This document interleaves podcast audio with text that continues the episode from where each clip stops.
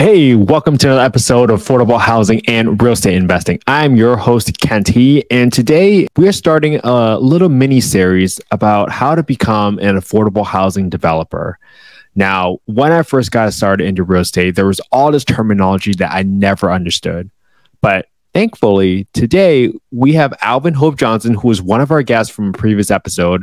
Alvin and I have launched a consulting company that is really trying to remove the fear for newer folks and aspiring developers to become developers. That's it. So that you don't have to be afraid and feel like you are being left alone on an island all by yourself because this world of development is so small. So we're starting the series to one, give you the information, the education, and all this content so you don't have to be nervous entering this world. Now, we're going to get into very, very specific terminology so that you can understand exactly what people are talking about if you were to ever enter into a conversation about real estate development.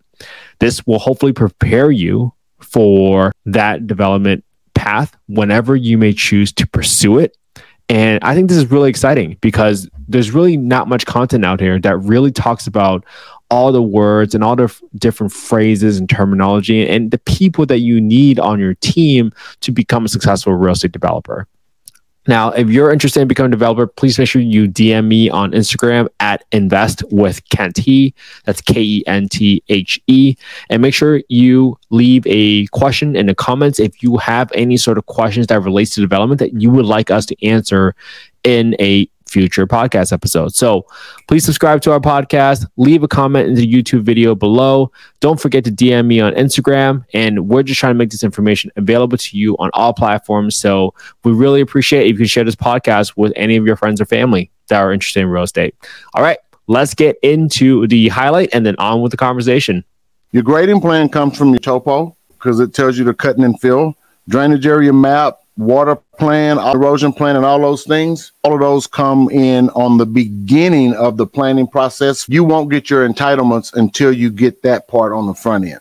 And then once those are done before your preliminary plat is filed, because I can't put a plat together showing streets and lots if I can't show where the water is going to go and how it's going to drain and the elevation of the buildings and etc. And so all of those things go into everything that it takes to get you your construction docs and included in the construction docs are the things that show that this thing won't flood. Your detention ponds, your your topo surveys and all of those things so are all supporting documents for this final blueprint for a permit to build this dynamic structure that we want. Okay, welcome to another episode of Affordable Housing and Real Estate Investing. Today, I got my mentor, one of the all stars from a couple episodes back on affordable housing and real estate investing.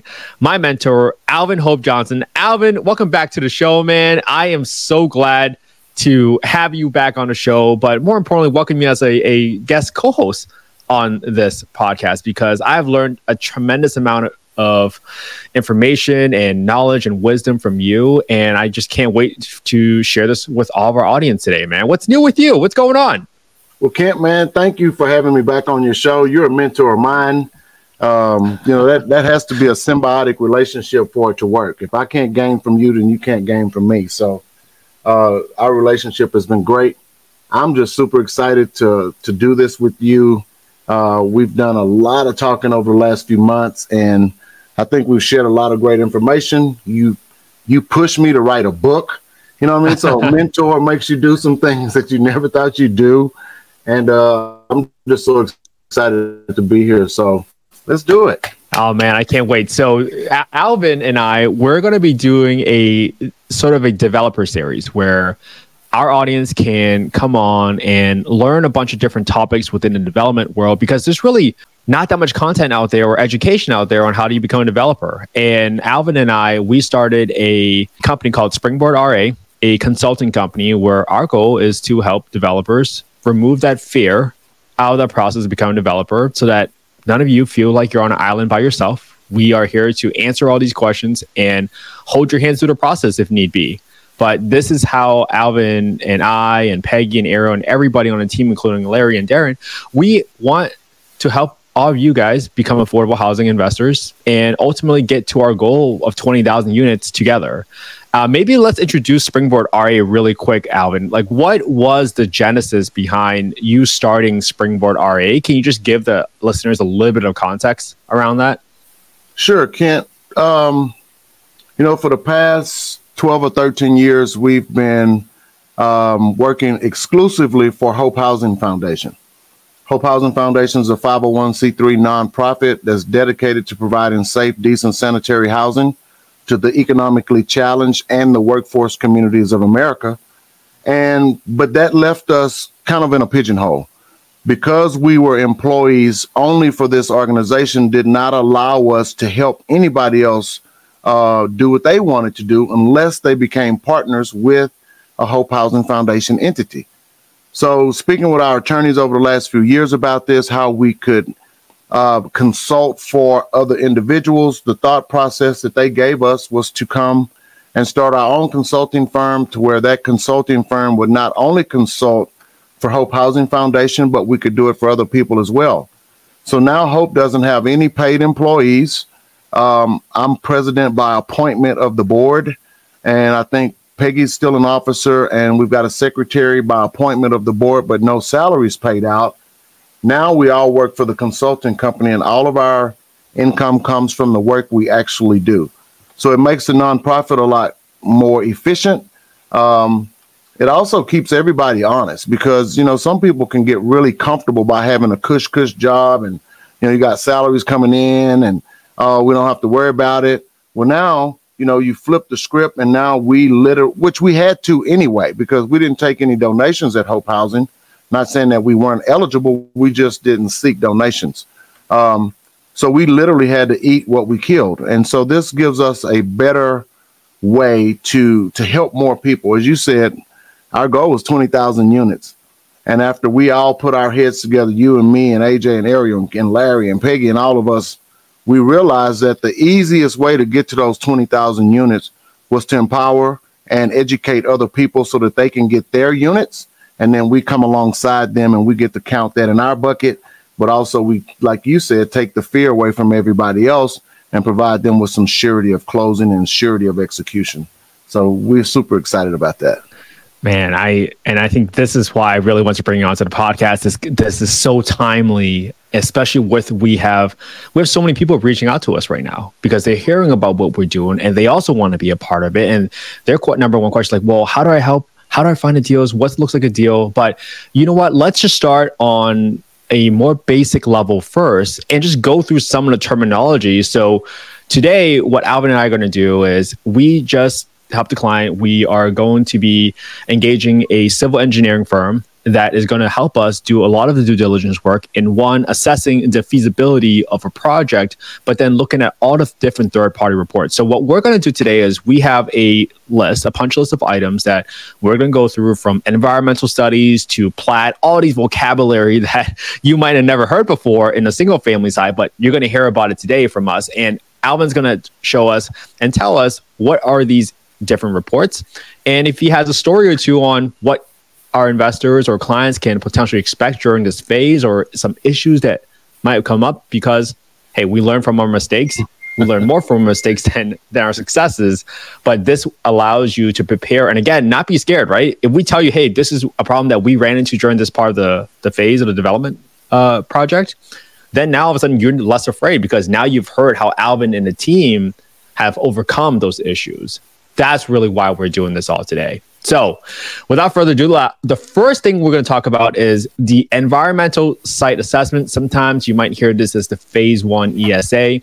Alvin, what is the environmental site assessment? And do you have any sort of stories or issues that have come up during these environmental studies? Phase one um, environmental assessment can't basically, it's real simple. Um, the engineering firm goes out to do the soil samples, and what they're looking for are contaminants within the soil. So if you've had an old gas station, you're buying an old site, you didn't know a gas station used to be there. Uh, it's a great example because we've got a lot of that across the country. Um, and they go out there and scoop some soil from two feet, 10 feet, 20 feet, and they find all of these contaminants in the soil. The phase one is just an indication that, hey, there's something here that has some kind of chemical makeup or something there that maybe should not be here. And so this phase one is not all clear. Um, we need to do more studies on that. So that phase one environmental is really just a high level view of what the soil contaminants are or are not in this particular space. So uh, phase one is always done when we acquire a tract of land or when we're looking to acquire a tract of land. That's one of the initial reports that we pull, just again to make sure that we're not buying any contaminated soil. Now, in the event that that soil comes up where there's uh, a trigger or there is something that some contaminant found there to be that shouldn't be there, then we engage the same firm for phase two, which is a deeper dive into that environmental report to really figure out what contaminants are in the soil, how much of them are exist, and what would be the re- the remedy or the remediation to remove those. Now, Alvin, you're not a soil expert. I'm assuming. I'm assuming you don't know everything what to do with these soils, but it seems like there are experts, right, that we are engaging on behalf of our clients or for our own projects that can address some of these issues, right? If there are any sort of these these contaminants, right? Have you ever run into any of those issues? And how often, I guess, is a better question. How often are you pulling out of a deal because of those contaminants? Do you wait until the phase two, or or do you just simply consult like, hey?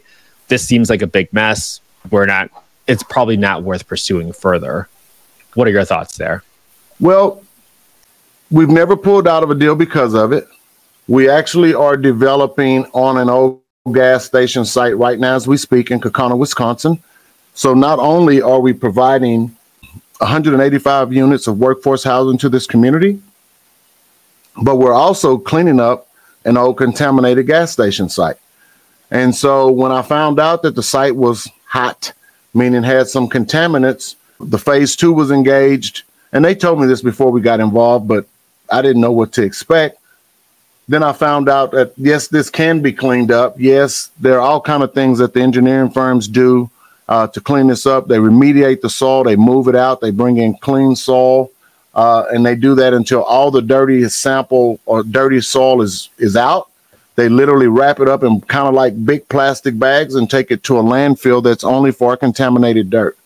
And then it's backfilled with fresh, clean dirt and all that. And just depending on the level of contamination determines how far they have to dig, how wide they how wide they have to dig. And so, Ken, I guess to answer your question, I've never had to back out. What would be an indicator for someone pulling out of a site like that once the contaminants are found? would probably be the level of contamination in the site. Uh, is it widespread where it goes from not just this one little lot we're buying? Does it go throughout the neighborhood? Or does it go from here down 300 feet into the surface of the well water that we all drink out of? Or is it just contained within this, you know, this half of half of a lot down 30, 40, 50 feet because we had a leaky storage tank here from a gas station, right? So I really think the point of no return is predetermined by the level of the contaminants on the site and the costs to remediate those. Got it. I think that was a great explanation, Alvin, because now, folks, just because you find something doesn't mean it's not fixable, but it's really going to come down to what the cost associated with that remedy or that fix might look like. But now that Alvin has walked you through what that process might look like from literally removing the dirt and bringing fresh dirt, that's what it takes. Uh, but it's not like there isn't a solution for something like that. So the next item is, as we're talking about contaminants, is the asbestos containing materials survey, which sometimes stands for ACM for short. Uh, I know I've done some single family inspections where they look for asbestos or some signs of asbestos in a wall, in a floor, or in a water heater. What does that apply to when it comes to development or or a multifamily deal, Alvin? Well, uh, great question. Uh, in an existing multifamily deal, Kent, uh, if it was built be- before 1980, you've probably got some level of asbestos in it. In older deals, they would take this black stuff that looked like tar and put it on the back of the mirror and stick the mirror to the wall. That mastic had asbestos in it. A lot of the floor tiles were made with asbestos, and if it wasn't the floor tiles, then it could have been the same black tar that they used to put on behind that mirror was used to stick those tiles down. That has asbestos in it. So I think during the 80s, we had a we had a run with Chinese drywall uh, here that came to the states. A lot of that drywall was highly contaminated with asbestos. So when we're taking these asbestos samples uh, in an existing property, we're looking for the level at which that exists. We know if it was built in the 70s, we know we have it. But if we don't have to disturb it, then we don't have to remediate it. But if we're talking about removing all of these floor tiles, then that's a different thing because you've got to get into uh, asbestos abatement, which can cost. It, it, I don't even want to get into the cost. It's it's crazy. Um, do we have to pull the mirrors off of the wall? You know, any of that. So it's really the level at which our renovations are going to take place if we're buying an existing asset to work to know if we have to worry about this asbestos material on site here. When we're talking about in a new development, the same thing is true with that dirt. Um, the dirt could have been not contaminated because of it was a gas station.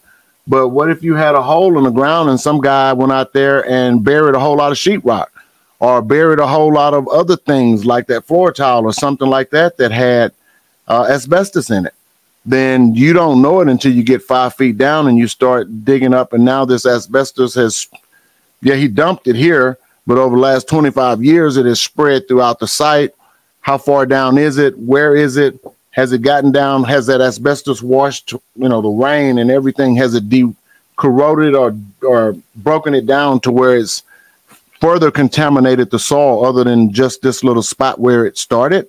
So those things like that are all picked up from those surveys, either through the phase one, phase two, or the asbestos uh, study as well. So None of that's a graveyard situation, Kent, if we find asbestos or either on the ground or an existing asset, but it just furthers our due diligence process so that we know how deep this goes as to how much money we want to put in or have to put in in order to correct the situation.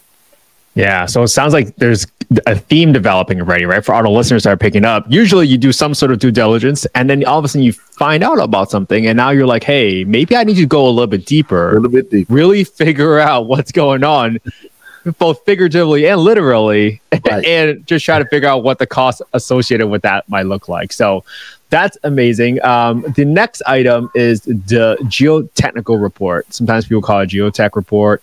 What is the geotechnical report, Alvin, and any sort of issues that our clients or investors should be aware of when they're running across this? We've got a really big problem with clay, uh, or a lot of our earth or soil is made up of clay. So that clay dries out when it's dry and it expands when it's wet and dries and expands, which causes all kind of foundation issues. You know, they engineer our buildings to where the, the foundations can move one, two, three inches. Now, that's weird that you'd have a building engineered to move like that, but that's because our soil is so expansive and it does that. So, what this geotechnical report does is that the engineers come out, they go down five feet, 10 feet, 15 feet, 20 feet, 30 feet, and take throughout the site and find out what this dirt contains what the soil is made up of and how expansive or non-expansive the clay is in this area. And then based on those reports that they get, they let us know that, well, in order for this to support a foundation, if we were in the swampland of Florida or New Orleans, they would tell us what that looked like, uh, or that this land was not buildable because it's like quicksand, or it is buildable, but you're going to have to stabilize it with X materials. You may have to build it up so many feet in order for drainage and all this stuff to work. But that geotechnical report gives us a specific makeup of the soil that we're going to build on, what it would take to stabilize that soil to be able to support the foundations in which we're going to build. And if necessary, like we do quite a bit here in Texas because it's so dry, um, how do we moisture condition that soil because of the clay to keep it moist, to keep it wet, so that this soil doesn't dry out and it gives the flexibility of the buildings to move without actually breaking the foundations in pieces. And so in Florida, it's a little bit different because they're not building on clay. Uh, a lot of that is kind of almost like sand and it's really wet. It's different soil there. And so we've got different geotechnical reports that are done there and different ways to stabilize that. Could be with lime, could be with all different kind of things to dry the soil out, to stabilize it. But it's all in an effort to support the foundations for the things in which we want to construct. Great explanation because I was thinking like in California, right? There's earthquake risk, and you always need to make sure right. in California that there is enough movement that's allowed when the ground shakes. I love that you brought up quicksand and wetlands in Florida because we're getting a lot of deals sent to us from Florida. But are these sort of deal breakers? Obviously, quicksand, I don't know how you would even build on that, but any yeah, sort of deal breakers there, right? That makes a lot of sense. Don't build on quicksand. yeah. Uh, I don't know of any deal breakers yet, Kent. We hadn't seen any, right? Because yeah. that geotechnical report doesn't just tell us what's there, it gives us a remedy for the situation that we have. So mm, that's a great point. That's a great point. I love that it gives you a remedy at the same time. So you're not just like, okay, now what? Because we're not oil, uh, soil or environmental engineers by any means. So right. I think that's a great, great explanation. For the next item on the list, we have the ALTA, or which stands for the American Land Title Association or the National Society of Professional Surveyors (NSPS) survey.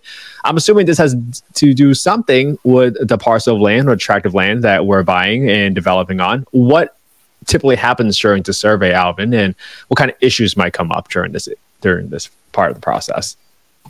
That's a great question. Uh, the, the ALTA survey basically is a survey that is done to those standards of the American Land Survey Institute. Um, you can get a survey that does not have the ALTA certifications. Uh, that just means it wasn't done to those standards. But basically, what a survey does is it gives you your boundaries of your land. So, you know, we all think we got a 5,000 square foot lot, it's a rectangular uh, piece of property and that survey, they will have survey pins, literal pieces of metal, probably a couple of feet, that they drive down into the earth so that every time a survey is done, they, the surveyor will come out with a little metal detector. He'll have his ear things on, and they can see where that pin is, and that's and then they typically put a flag there because that is your boundary line, and they'll do that on all the points of your boundary to identify your land. And then they'll go back to their computer and they'll take and they'll measure from point to point, point to point. They'll draw you whatever your your perimeter lines are.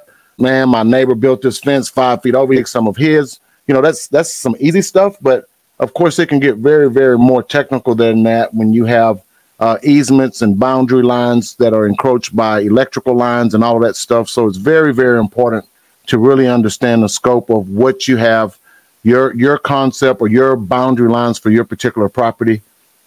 And then more importantly, uh, if you've got a mortgage on this or you have liens on this, your lien holders require this because they want to know where the boundary lines are and that nobody else is encroaching on their asset, which could lower the value of their asset.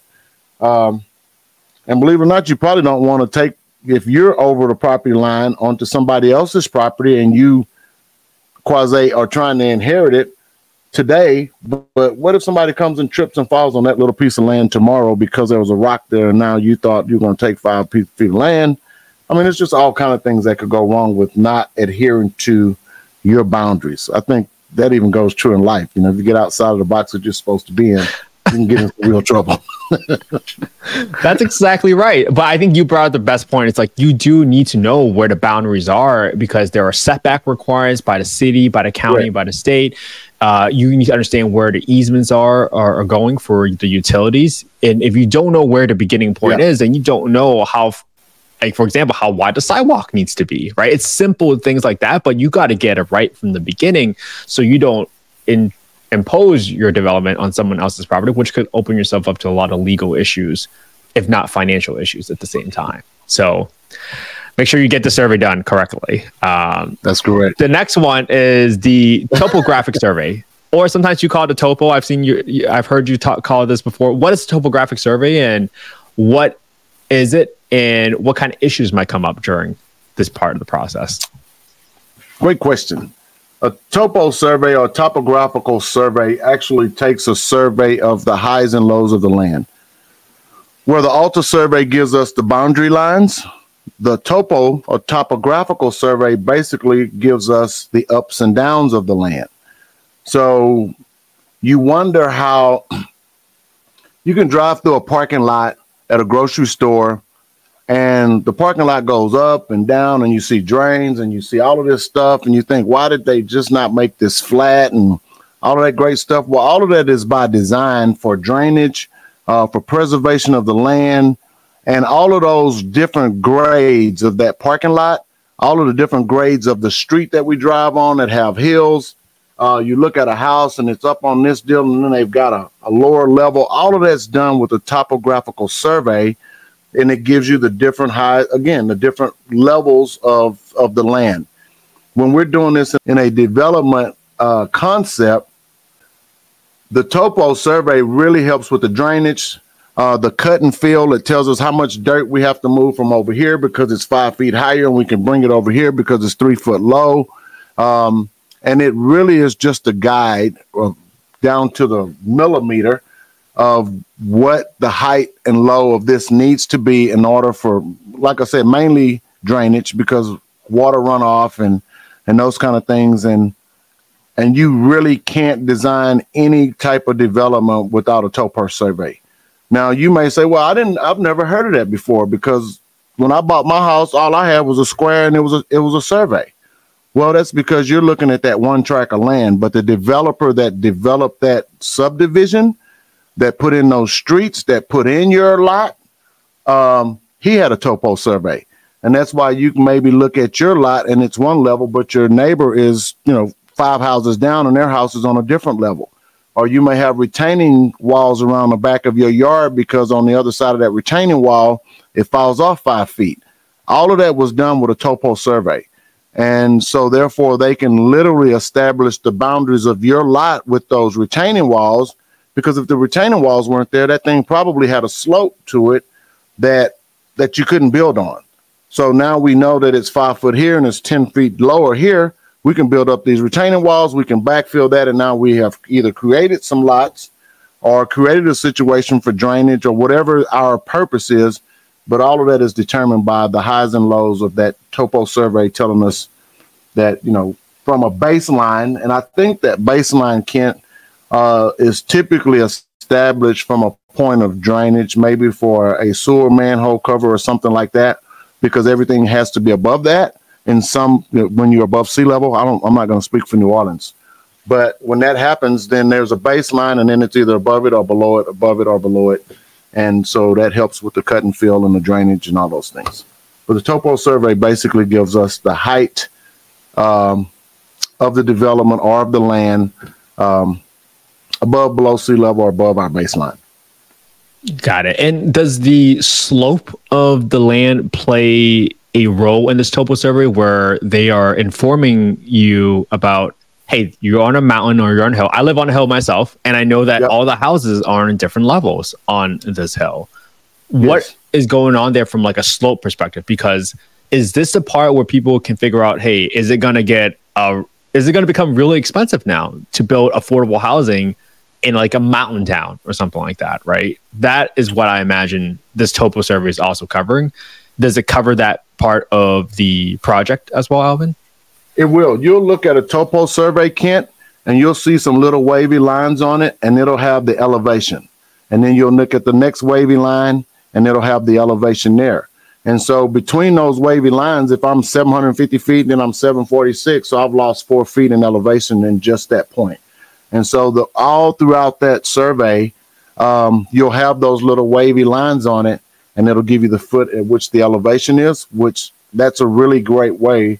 So when we're talking about the highs and lows, yes, and you'll see on a hillside, you'll see that thing stepped all the way down to to the bottom of the development, right? So with the elevations all the way up, and then it'll allow you because you may have a big jump between those wavy lines, like oh, but it's only four feet between those big wavy lines. And if you're out in California like you are, you might say, well, these this topo, we've got a lot of variance, but it's spread way out. So it may not cost us near as much to do that because we're not losing 20 feet in four feet, right? We're losing four feet over 20 feet.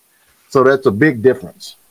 Right. And you need You need a level surface. Doesn't matter where you build. You you need a good amount of surface to be level, and that could right. come from you some kind of demo just to kind of keep things flat, so you can actually build on this stuff. So, great great explanation there, Alvin. The next one we got is what I was a little surprised when I saw this one, but I didn't know there was a specific survey called the tree survey. I'm assuming this is self-explanatory, but why does this matter? Um, maybe you have a project that you had to do a tree survey for. Why does it matter, and what do people need to look out for? Well, we've had to do tree surveys on all of these just to get started. And Kent, I guess it's for our own good because you literally can't, we can't allow people to go in and just bulldoze all the trees because then we wouldn't have adequate oxygen and all those great things. So in this tree survey, when we're looking at it for development, um, someone literally comes out and maybe counts the trees or see what kind of trees are on the site we include that with our development package to the city.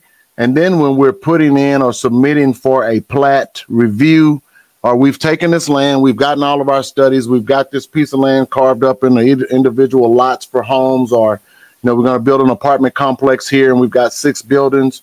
They want to know that on that plan, how many trees are we planting, what kind are they are, and most of the time they have standards minimum trees are specific kinds of trees for different regions of the country that they want to see, and all the way down to the flowers before we even can go purchase a piece of wood. Because I'm sure there are probably some areas where we've got some protected types of trees that they don't want cut down, right?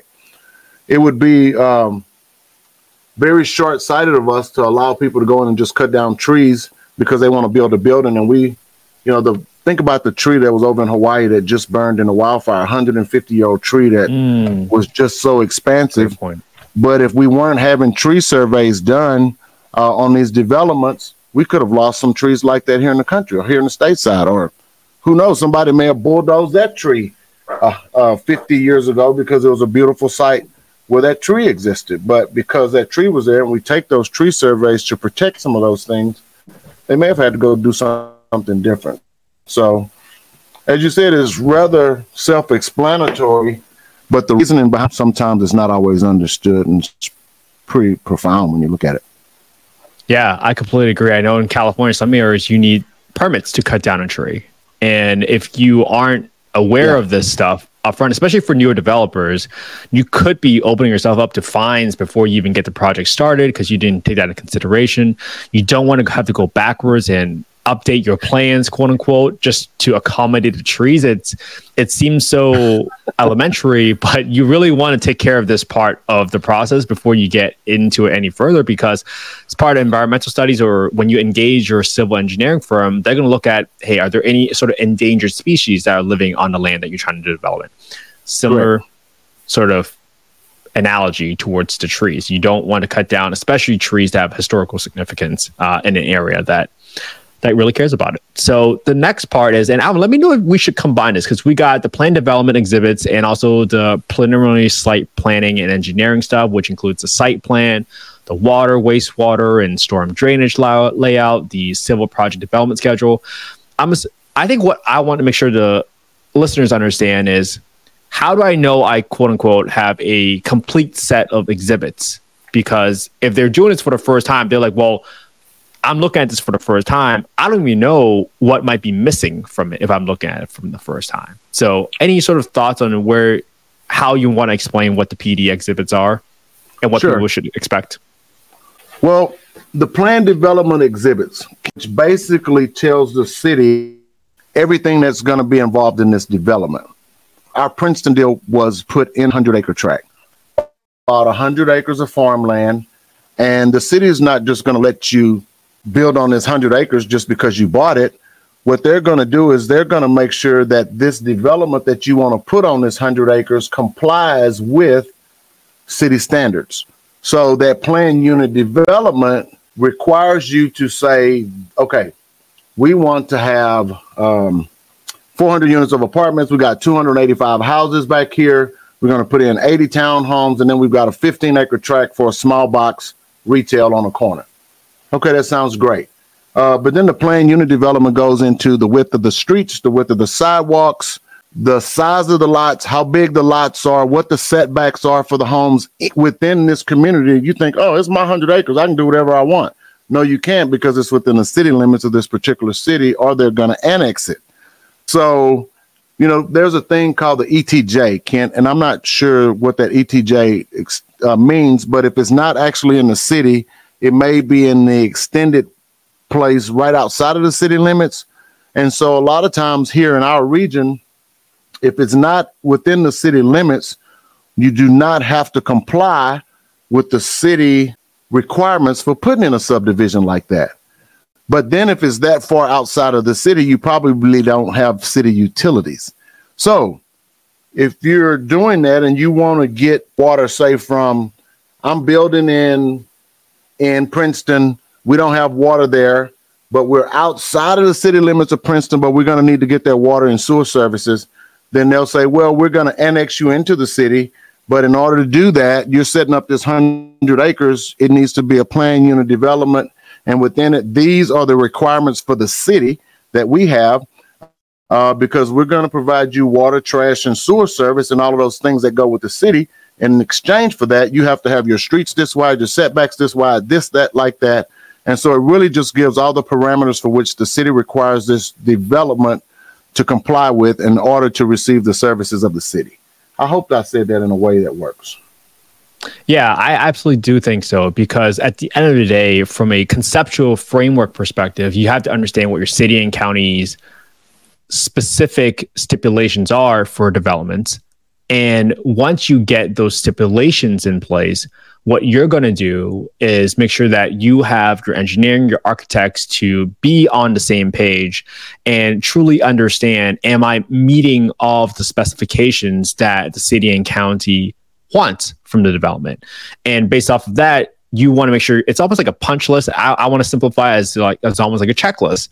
You have to comply with everything, especially if they are annexing you into the territory, um, especially if you're ETJ, like extraterritorial extraterritorial jurisdiction, that ha- has to allow you, if you want access to utilities, which is really important, right? Everybody needs water, everyone needs electricity. If you want that benefit for your citizens and your residents of the development, you have to comply with it and make sure that you are following the checklist when you apply for any sort of the planning and zoning uh, items there. So amazing. The the only one I want to dive a little bit deeper on is Alvin water, wastewater, and storm drainage layout. Um, this seems very complex. Is this stuff that you have to get your engineering architects involved right away and do you need to hammer it out with like a plumber or like a commercial plumber uh, during this part of the process for the discussion because it seems very technical right for newer folks that don't really know hey how do i when it rains what do i do with all this water to make sure it doesn't flood etc wh- who do you need to get involved during this part of the process, Alvin, for the waste, uh, the water, wastewater, and storm drainage design? Actually, our our engineer does that. So after we okay. get all of our geotechnical reports uh, from that company, our civil engineer um, takes the wastewater, water, storm drainage layout along with the topo surveys and all of that, and they figure out what to do with that water when it rains mm. for the hmm. runoff. So they are the ones that are involved in the very beginning of this that help us make sure that these things stay or that they are designed to where the, you know you're not building a flood. You're not in a flood zone, but you built you know you stacked all the thing up to where it's going to flood your building anyway. Uh, they're the ones that help us with that. So it's nothing that I need to know about, nothing that you need to know about. We just need mm. to know who to call. And so when they're designing this for us, that's what it's all about. They are the ones that are um, taking account of of all of those topos and the, the elevations and uh, mm-hmm. looking at the buildings and how high the buildings are, and not just the buildings, but what happens uh, half a mile down the road, right? Uh, when this water runs off of our site, because now what used to be dirt or farmland, now we have put in a whole lot of blacktop or concrete that doesn't mm. absorb into the ground anymore, which causes more excessive runoff. So a lot of times they're requiring us to put in detention ponds, which hold that water to a certain level before it runs off into the sewers of the city or into mm. the into the uh, ditches or underground of the city. Because again, you've got 20 acres of grass today, and then you're going to turn 20 acres of grass into 20 acres of concrete or 19 acres of concrete, you're going to leave a little green space. Mm-hmm. What happens with all that water and you're at the top of a hill? Well, it's going to hurt somebody.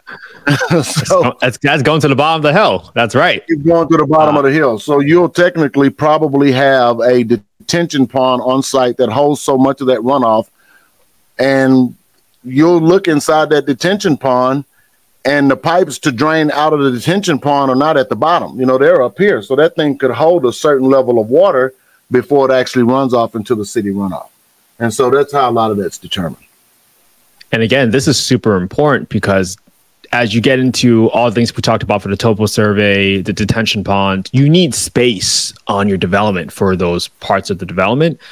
Because if you all of a sudden thought you were going to build a thousand units, but now that you understood where the detention pond needs to go, and now you understood like with all the surveys where your boundaries are, now the thousand apartment unit complex that you might be developing might become 900 or 950, and that's why you really got to figure out and update and be flexible and nimble in your underwriting to accommodate these new findings as they kind of come around. So the next item is we have That's the correct. preliminary plat and the final plat. Plat, let's let's just define plat for the folks first, Alvin, and then help us understand like how much difference or how much does the plat change from the preliminary plat to the final plat? Oh, it could change so much. So typically, Kent, what you'll see is on a plat, it looks like a survey. You know, you got a one house survey and you see a square. Well, that plat, if you're looking at a plat of a subdivision, it could have all the, it will have all the houses, all the streets, and everything on it, all the wine, everything. If you're looking at a plat of a multifamily site, then what you're going to see is you're going to see all of the trees, you're going to see all of the parking lots, you're going to see all the buildings. It's all on one track of land, all within that survey, but it's going to show you everything that's on that building or on that site. So, how many times can it change before it's finally approved? Oh my God, it could change thousands of times. But before you get started on that, we hire professionals that understand what the city requires on those plats how many trees we require, what, how much green space do we require, um, what, uh, how many units per acre can we put on this? Uh, you think, oh, I got 100 acres, I could put 10,000 units. Well, maybe in some cities, maybe they'll let you do that. Some cities, you can't build more than 10 units per acre, 20 units per acre, just depending on that particular city's requirements or setbacks for for um, for that. You understand? Yep, I do. And then I think I'm assuming the preliminary plat gets you to a point of let me see if I can follow the phase. Does a preliminary plat get you to the point of entitlements or do you need the final plat to get your entitlements? Great question. Preliminary plat typically gets you to the point of entitlements. Most of the time, the way the cities are doing now is they won't file that final plat until all of the construction of the development is done. They give you a preliminary plat, they stamp it and say, okay, you follow this plat, you come back mm when the mm-hmm. work is done, and we'll we'll file it for approval, and then it's done.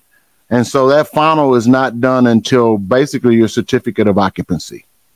Got it. Got it. I think that's super, super helpful distinction so that people understand where in the process can they expect each of these items. Yeah. Um, the next one, uh, so we covered a preliminary plat and a final plat. Obviously, tons of changes can happen. Just once you get into development, things pop up. It's just the nature of the beast. And we have the next part of this, which is the site engineering construction document, which includes like the dimensional control plan, the paving plan, the grading plan, erosion control plan, the drainage area map that we talked about earlier, the water plan. Where does this come up for the site engineering construction? Is this right when they are about to get the building permits to start construction? Where that is correct. Kind of falling. So the dimensional control plan, paving plan, grading plan. Your grading plan comes from your your topo, uh, you know, because it tells you the cutting and fill drainage area map, water plan, all of those come in on the beginning of the planning process for for this before your preliminary plat is filed. So all erosion control plan, grading plan, paving plan, all of those for those go into it before your preliminary plat is put together or as it's being compiled. All of that has to be a part of it because I can't put a plat together showing streets and lots and houses if I can't show where the water's going to go and how it's going to drain and the elevation of the buildings and etc. If that makes sense. So all of those things go into everything that it takes to get you your construction docs and included in the construction docs are the things that show that this thing won't flood.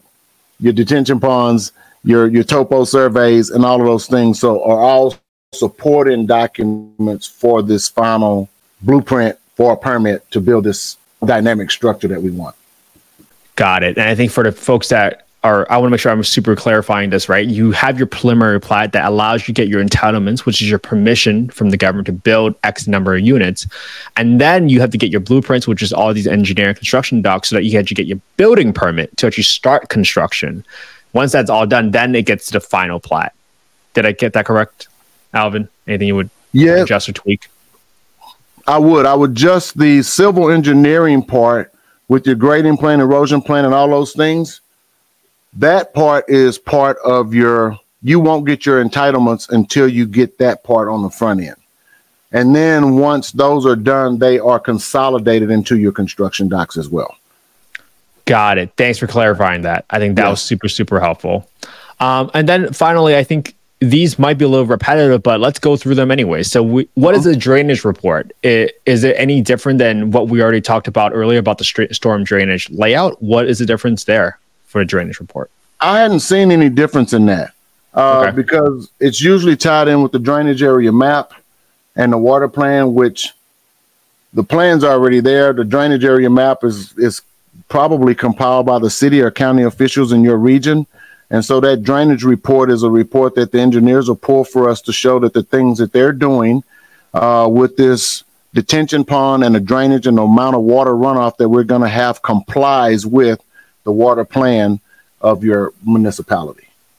Got it. No, that's super helpful because I think when we hear different terminologies, we almost think they're separate things, but sometimes they just might be lumped into the same thing. Um, the last thing I want to talk about is the stormwater pollution prevention plan. So we talked about drainage, stormwater.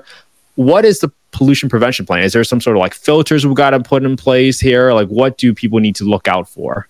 Well, you'll notice just around any construction site where they're moving dirt, you'll see a two foot, three foot barrier around the site. This material is it's not plastic it's not paper, but what it is, it's it's a material that allows water to flow through it, but it does not allow the dirt from this particular site to wash off into the drainages. So it's really a stormwater pollution prevention plan that allows or it prevents all the runoff from your construction site to contaminate the stormwater systems that that carry our water. Which, because if that happened, you know, you could build up so much mud in the stormwater sewer that nothing will wash away because it's all piled up with mud. So they there's a prevention plan for that, and this is part of what does that. Got it. Very very timely, especially if we've heard about Burning Man and how everybody got stuck at that festival, exactly. all the yeah. mud. Yeah. mud is hard to solve for. So the next item is uh, permitting. Um, I think permitting is just like a very very big part of the process where you have to engage multiple par- parties and make sure like hey, depending on your municipality or county, who do you need to talk to? Do you need to submit things together or separate? Any sort of advice you just have for new developers here about the whole permitting process? Like what what should they do or be mindful of to prevent any issues with permitting? Is it just communication, Alvin? What do you think? Most of it, Kent, is communication, but a lot of this is not. I don't want to frighten anybody, but and I'm I consider myself a professional at this, but but the expert level of which to know all of these things is not probably for the average person that says, "Oh, I want to build an apartment complex." You don't need to know all of this. Somebody on your team needs to know that all of this stuff exists so that you know who to hire. But you know, when I'm when I'm laying in my bed dreaming about owning apartments at night, I'm not thinking about the stormwater prevention plan. I don't need to. You know what I mean? It's just we just know that I don't even know that I have to have it. I just know that if somebody gives me permission to build it and I have to get permits, then whoever is responsible for pulling my permits has followed all paths to get me to the place of being able to pull that permit. That is so beautifully said, Alvin, because it's it's a perfect example of who not how. It's you don't need to read every single building code in the world to become a developer. Similar, that's why you would team up with someone like Alvin, myself, and the team Correct. at Springboard RA because we we have gone through the trenches of building our Rolodex from builders, architects, engineers, investors, even sometimes. And we're not saying we're the experts in every single piece of the process, but we know people now. And sometimes that is the most labor intensive part of a development project. It's how do you build out a team of all stars to come on your team and play for the team because that's how the dream team was created. You needed all stars at every single right. position, not just one guy like Alvin that knows a little about everything. It's like we have engaged all the experts, we build great relationships with them, and that's really the benefit of us of everybody working with us. It's like we're going to open up a Rolodex of folks that are professionals, that are experts, that will help you address these issues, so that again, you don't have to be scared. We just talked about like 15, 16 different things about stormwater. I don't want to know about the stormwater detention pollution prevention plan either. um, all right. Alvin, this has been a really, really fun conversation. I know I learned a lot because it's always easy to Google something, but to hear from someone like you who has been through the trenches and gone through those issues associated with each part of these reports, that's been really helpful, man. I, and I, I'm just really excited about this next part of the journey in life uh, with you and the team, Alvin, where we know we're going to help so many people do so much good. And again, the development world wasn't a, a world that was easily accessible to many people. And we are now trying to make that accessible and make a lot of dreams come true. And in turn, we're going to help so, so many people live in beautiful homes. And this is what's really cool about this. Yeah. No, I'm just super excited that we get to do this together. And, uh, you know, seven people team, man, we can do, we're doing so much already right now. And, um, I just don't know what to say, man. It's getting it's getting really really exciting to to as we do more of these podcasts and do more of these com- conversations with potential investors and people that want to partner with us. it opens up so much more inside of us, right? Because as we talk about it, the better we get as well. And then we get off the phone and then we have somebody calling us saying, Hey, you need to do this, this, this, this, and this. It's like, oh man, can't just talk about that. So it's pretty cool. So I literally had a another uh, prospective client call me the other day and said, "Hey, what you and Alvin cover in just that last podcast has been worth millions and millions of dollars, if not multi millions of dollars, tens, hundreds, sometimes of millions of dollars." Because that's the knowledge that you have been so gracious to share with the world. Where typically, again, a lot of people keep this information closed up. And we're just out here trying to share with the world, being open, helping dr- people realize their dreams.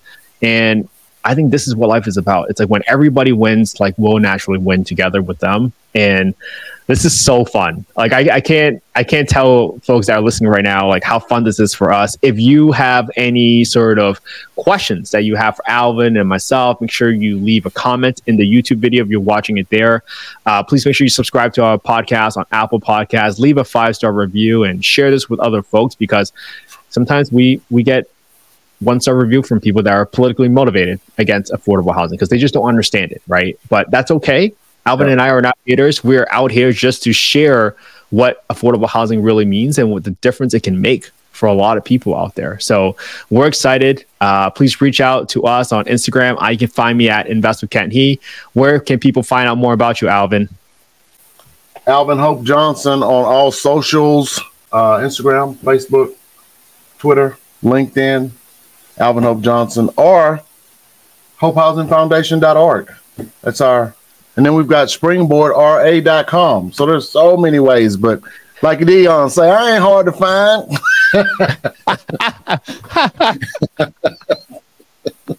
All right. Hey, this has been fun. And make sure you guys tune in. Um, we're going to be starting doing this at least every one or two weeks where we go through a developer series and we talk about a specific topic. But more importantly, we're just going to talk about what Alvin and I and the team are working on so that you can understand, hey, what what does the life of a developer actually look like? Sometimes it's not all all fun and games, it's like we're solving problems every single week. We're trying to mo- work on the needle movers every single weekend. By that, we have to help folks. And please make sure you leave a comment. And we are out. Thank you, everybody, for your time.